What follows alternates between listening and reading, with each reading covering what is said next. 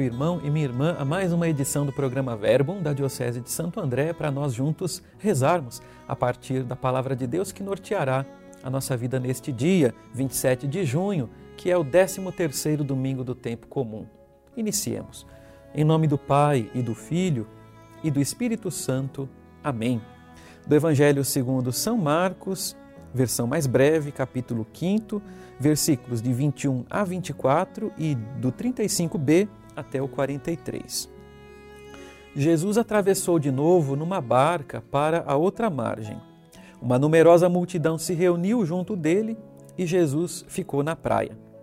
Aproximou-se então um dos chefes da sinagoga chamado Jairo.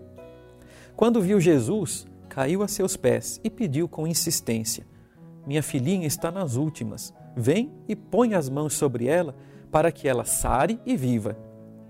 Jesus então o acompanhou, e uma numerosa multidão o seguia e o comprimia. Chegaram alguns da casa do chefe da sinagoga e disseram a Jairo: Tua filha morreu, por que ainda incomodar o mestre? Jesus ouviu a notícia e disse ao chefe da sinagoga: Não tenhas medo, basta ter fé. Quando chegaram à casa do chefe da sinagoga, Jesus viu a confusão e como estavam chorando e gritando. Jesus pegou na mão da menina e disse: Talitá cum, que quer dizer: Menina, levanta-te. Ela levantou-se imediatamente e começou a andar, pois tinha doze anos. E todos ficaram admirados.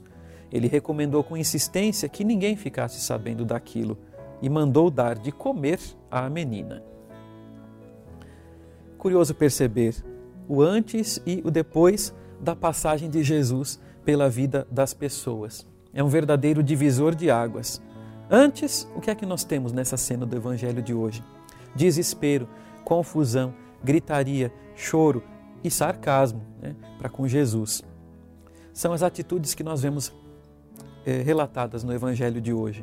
Mas e depois da passagem discreta e marcante de Jesus pela vida das pessoas, o que é que nós vemos nesse mesmo Evangelho? Alegria, vida e abundância. Então, meus irmãos, como batizados que nós somos, somos chamados a participar da vida de Jesus. Nós somos membros efetivos do seu corpo. Assim, também a nossa passagem pela vida das pessoas deveria ser um divisor de águas né? um antes e um depois. Não para chamar a atenção sobre nós mesmos, mas para que Cristo resplandeça nas nossas ações para converter todas aquelas situações de morte em situações de vida. Mas se por acaso, meus irmãos, nós nos dermos conta, no nosso exame de consciência diário, em momentos como esse de reflexão, à luz da palavra de Deus, se nós nos dermos conta de que nós estamos mais pendendo para o lado dos parentes e dos convidados de Jairo, ou seja, descrentes, pessimistas, desanimados, materialistas, nós queremos acolher o pedido de Jesus a Jairo. Basta ter fé. E assim, meus irmãos, nós imediatamente afastaremos de nós essas atitudes que só prejudicam a evangelização, prejudicam o nosso testemunho de fé e o próprio ambiente em que nós vivemos. Como é desagradável estar num ambiente de pessimismo, de descrença ou de um extremo materialismo. Né? Que nós, enquanto cristãos, consigamos ajudar os outros a fazer essa passagem, como Jesus ajudou. Então, nós, nós estamos, meus irmãos, no dia do Senhor, 13 terceiro domingo do tempo comum. Deixemos que o Senhor visite a casa do nosso coração. Né? Através, sobretudo, da participação da Santa Missa, especialmente hoje, nesse dia do Senhor para que Jesus reavive, ressuscite, como fez com a filha de Jairo, algumas áreas de nossa alma que ainda precisam ser tocadas e elevadas por Ele. E com fé, acolhendo as suas intenções e pedidos, oremos. Ó Deus, pela vossa graça nos fizestes filhos da luz. Concedei que não sejamos envolvidos pelas trevas do erro, mas brilhe em nossas vidas a luz da vossa verdade por Cristo nosso Senhor.